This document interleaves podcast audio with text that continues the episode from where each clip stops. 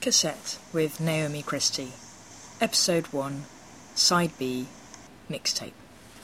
Last year, I was chatting with my good friend Sinead and said, Wouldn't it be brilliant if there was a radio show that played people's old mixtapes? And today, I'm lucky enough to have Sinead in the studio to do just that. We've also kept Scott and Michael from the band Chips for the Poor in the studio, as well as Will from Tape Club Records. I'm just going to throw this open to all of you here. What is it that you think is special about the mixtape? For me personally, I'd say it's kind of family memories. So, my earliest memory of a tape at all is of some tapes that my elder brothers and sister made for me when I was about two or three years old. And they were away at university or boarding school or wherever. And they recorded uh, stories they were would be telling me. So things like Winnie the Pooh and Beatrix Potter and stuff like that. And they made their own little mixtapes. So when they were away, it was as if they were there reading me stories.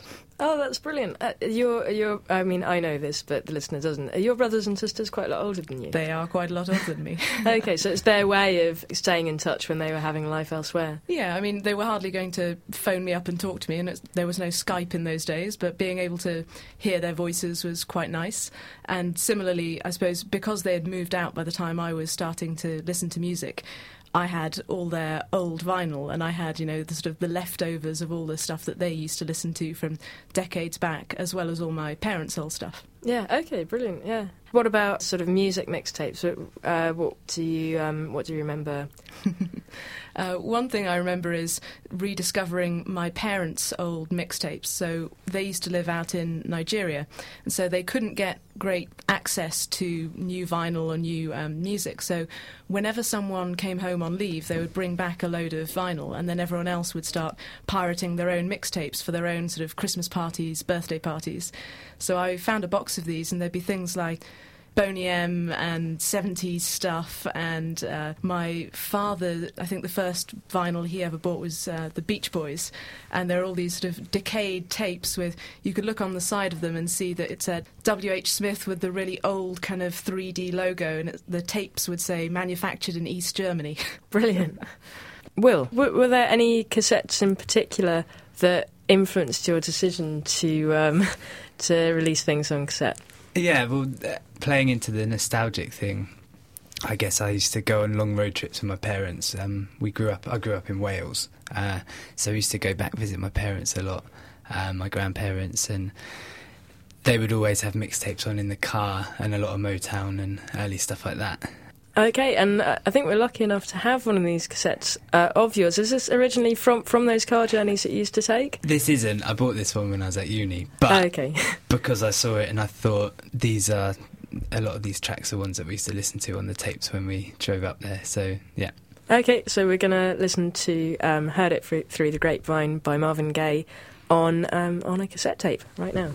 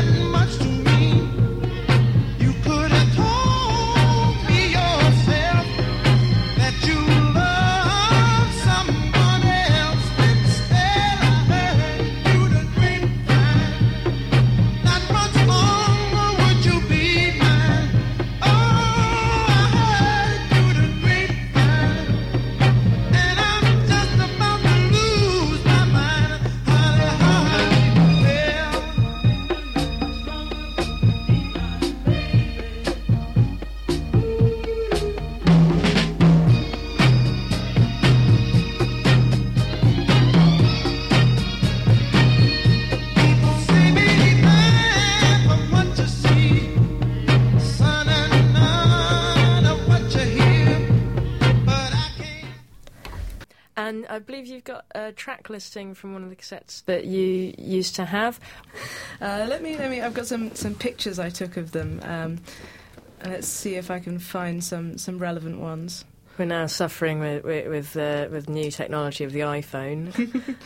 Well, you see, I was um, over uh, my parents at Christmas, but I didn't bring any tapes back because I don't have a cassette deck at the moment, and I can't really see myself buying one because they take up so much space. But I was I was looking through and I was taking pictures of them just because they. Um, I remember it being a great way of sort of killing time.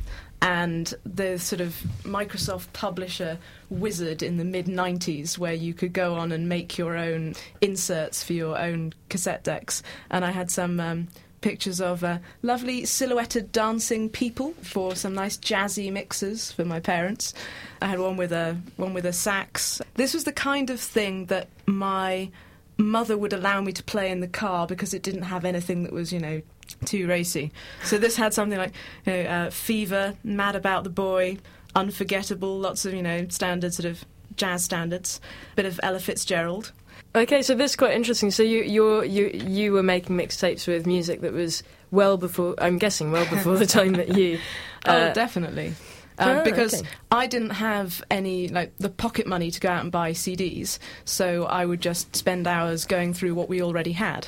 So Ah, there'd be things like there'd be mixes of 60s and 70s stuff, um, vinyl particularly, that my parents would have had. And there's a particular favourite of mine was um, were I think two. It was a sort of double double album, and it had things like the Hippie Hippie Shake. It had. Um, I really liked um, Shirley Ellis, the clapping song.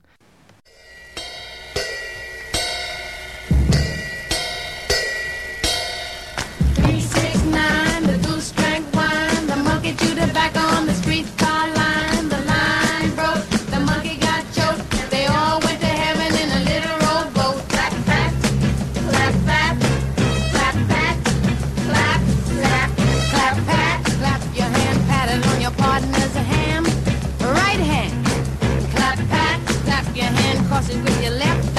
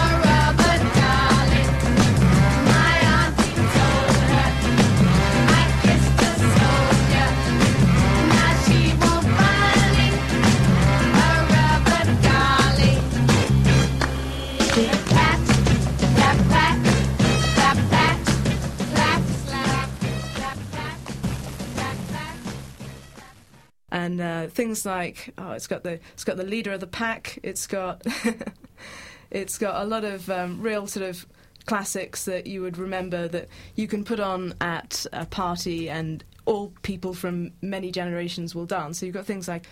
Uh, the swinging blue jeans, who I believe my parents liked when they were around in Liverpool in the kind of you know 50s, 60s.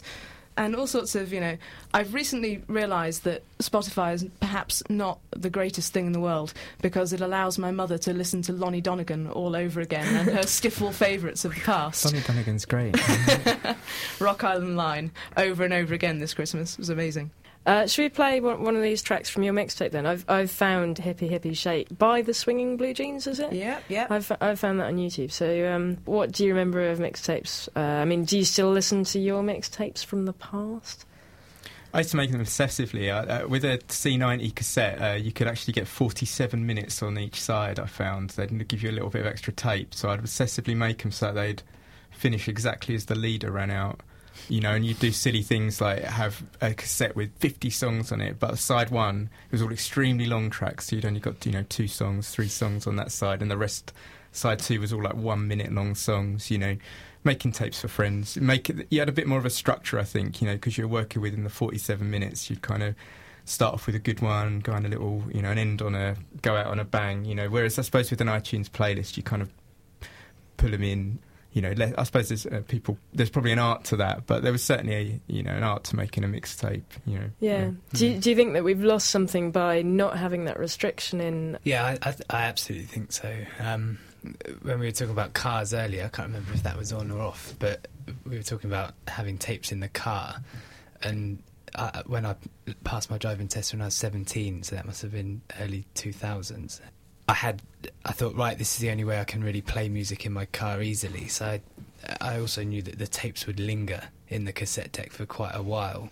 So when I was putting together these couple of tapes that I knew I'd be listening to for months on end, I was very, you know, it was like it was a weekend job to think, ah, do I really want that one, or you know, has this got as much long term value as this track? And and that's an incredible way to think about music, especially compared to now, because it, I don't think about whether I like it or will like it in two months. I just I'll just listen to it and I know it's right there if I need it again ever. But yeah, it kind of taps into another another sense of creation. Yeah. So. I think it's a different thing, you know. I mean, I think if you've got an iPod and you're kind of skipping through, you actually listen to tracks that you wouldn't have thought about playing. So I think there's certainly there's a really good thing about you know having a lot of music that's portable at the same time. But you know, I think it's just a di- it's a different different way of doing it. You know, it's almost like creating your own albums. You know about sequencing and what follows this track and what follows that track and you make it, if you make a cassette for your friend and it's something quite personal that you're giving someone, you know, and it's uh, that's that's quite a nice thing. But times change. I think it's uh, different now. That's all. Yeah. Yeah. There's, there's definitely like an effort made, isn't there? If you make, if your pals shakes your hand and then you look back in your palm and there's a cassette in there and he's gone, I think you'll like these songs, and he disappears into the night. Um, I have a my friend Supreme Vagabond Craftsman made me a tape when I was at school uh, with loads of I can't even mention their names because they're all horrible named bands. I have that on my side uh, in my bedroom, so when I wake up, I can always think of him. Oh. Well, you've you've very kindly brought in a mixtape. I was thinking maybe I, I might just play the beginning of this mixtape. oh god, okay, that's it's like mixtape roulette because I can't. What's the, yeah? Okay, let's Um, do the the fir- the fir- well, yeah. Let, let's ju- let's just do it. Let's yeah, just yeah, um, because I can't I can't remember what is the first track, so that'd be interesting. let let's find out. Let's see if it dredges up any uh, memories.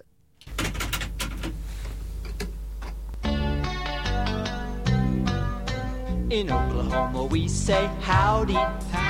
In Oklahoma we say howdy. So when you meet your friend on the street, you'll say howdy if you're thinking on your feet. It's a mighty fine way to share your day with a fellow human being.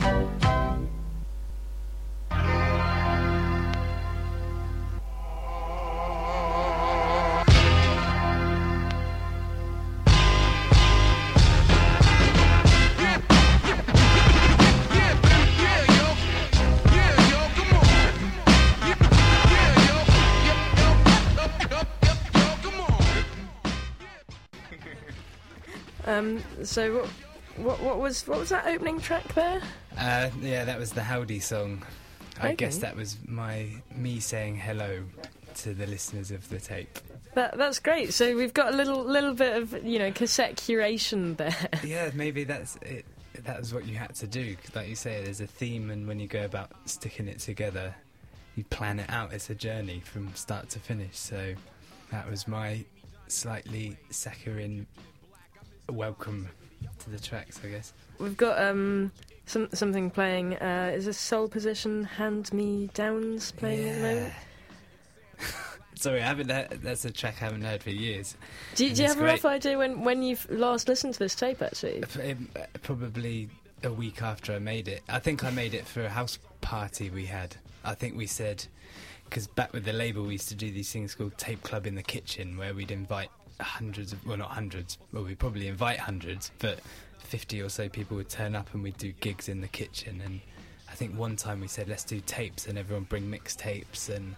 We'll put them on one after the other, and it's your chance to be the DJ without actually having to be in isolation all night. Go through the misery of having to select the records.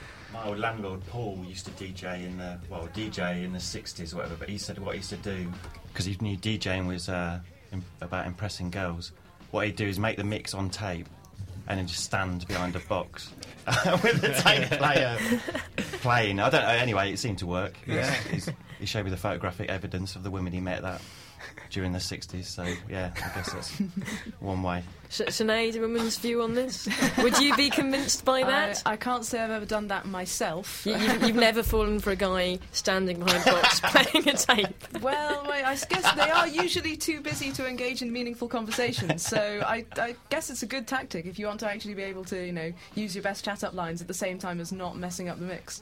I used, to, I, used to, I used to do something similar when I first started playing live. I used to um, play live with all my backing tracks on cassette. I used to go on stage with my original four-track recordings, and you know play play keyboards or guitar over the top of it. Yeah, that was. Uh, anyway, there you go. Another live situation of cassette. I'm going to now play uh, a little uh, track from Cassetteboy, who we've been hearing from throughout the fr- throughout the show, and that will sort of cue up my next item on copyright law. That means big trouble if you use this material. Oh, they're in trouble now. Always in trouble with the law. So I want to sue them. See you in court.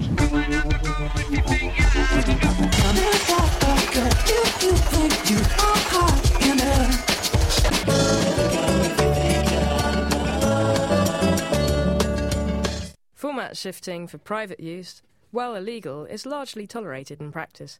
People have been doing it for years. Think of copying gramophone records onto blank audio cassettes, for example.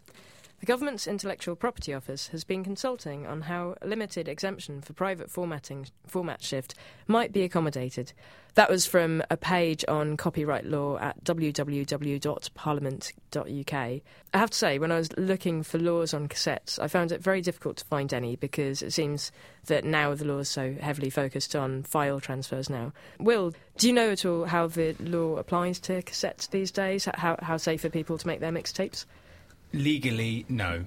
No, uh, is this something that you've had to encounter at all? I mean, getting people's bands on onto cassette. uh, Do you have to sort of be aware of copyright law? Do you have to discuss that with them? Uh, yeah, well, I guess that follows the same regiment as standard releases across all formats. But I think both within the industry and beyond, I think there's a slight, well, probably a total softening of rules on cassettes just because I don't think people take it seriously enough to worry about the content that's going on cassettes. So, for example, I'm thinking of doing some this year for Record Store Day, and the basis upon which we'd do that would not would be to have no contracts, essentially no discussion of of the copyright ownership.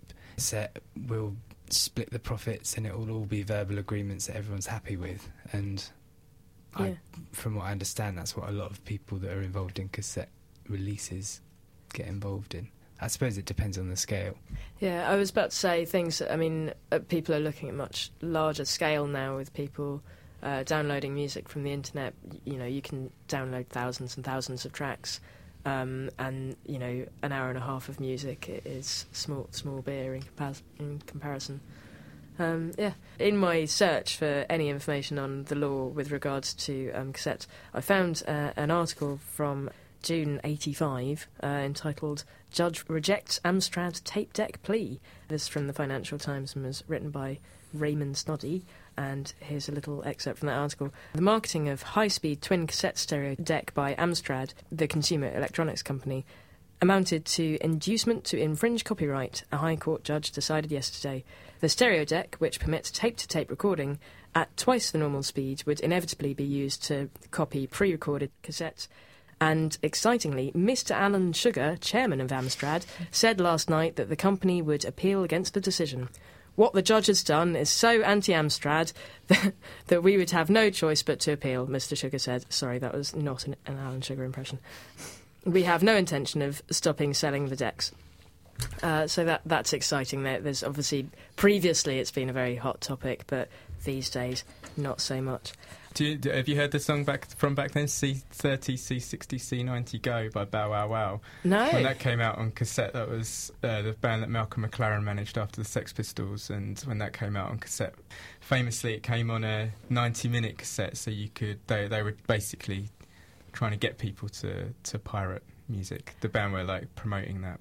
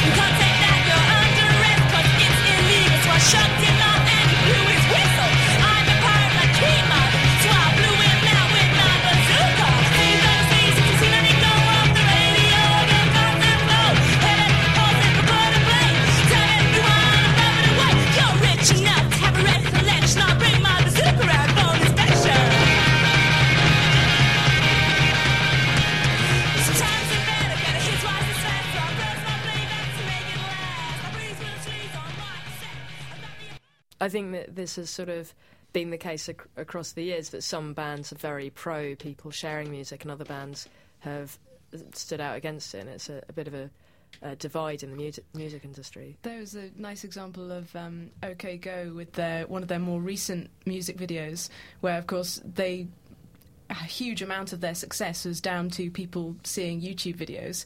And once they got successful, one of their more recent videos, the record label wouldn't allow their uh, video to be shown. So they were up in arms, as were their fans, and I think eventually got the decision reversed. But it was just ridiculous that someone uh, would have such a, a limited view of the, the best way to promote music as to think that it's a good idea not to let people see videos.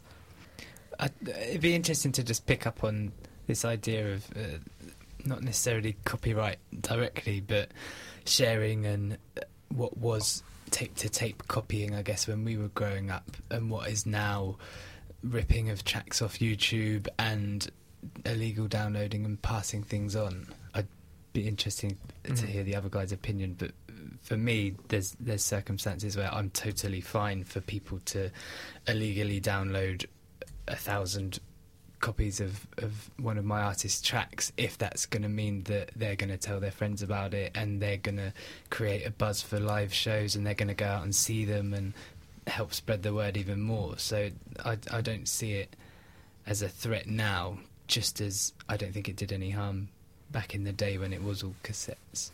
I. I think that's, uh, that's that's the kind of thing. Yeah, if it, there's a band I met recently called Comus, who are like a, a 70s prog band, and they were kind of forgotten until people started illegally downloading the album, and then they came back. But then on the other hand, you know, there's other people who struggling musicians don't get paid, you know, Mm. and it's quite difficult. It's always been difficult, I think, for musicians to kind of get by on what they want to do. It's it's it's got you know swings and roundabouts, you know. Yeah, I'd definitely be happy for people to to steal as much as possible From from, from Chips for the Poor. as long as I guess they didn't steal it and then just bury it in the garden, so no one could hear it. Literally, literally stealing our stuff, Yeah. around and burgling us. Yeah. I'm out between the hours of half eight and six. We're out right now. If you can get, yeah, we're out right now. If you can get through my front door, you're very welcome to anything you find. Uh, this is coming to you pre-recorded. from the I'm rest there of the waiting. studio. Yeah.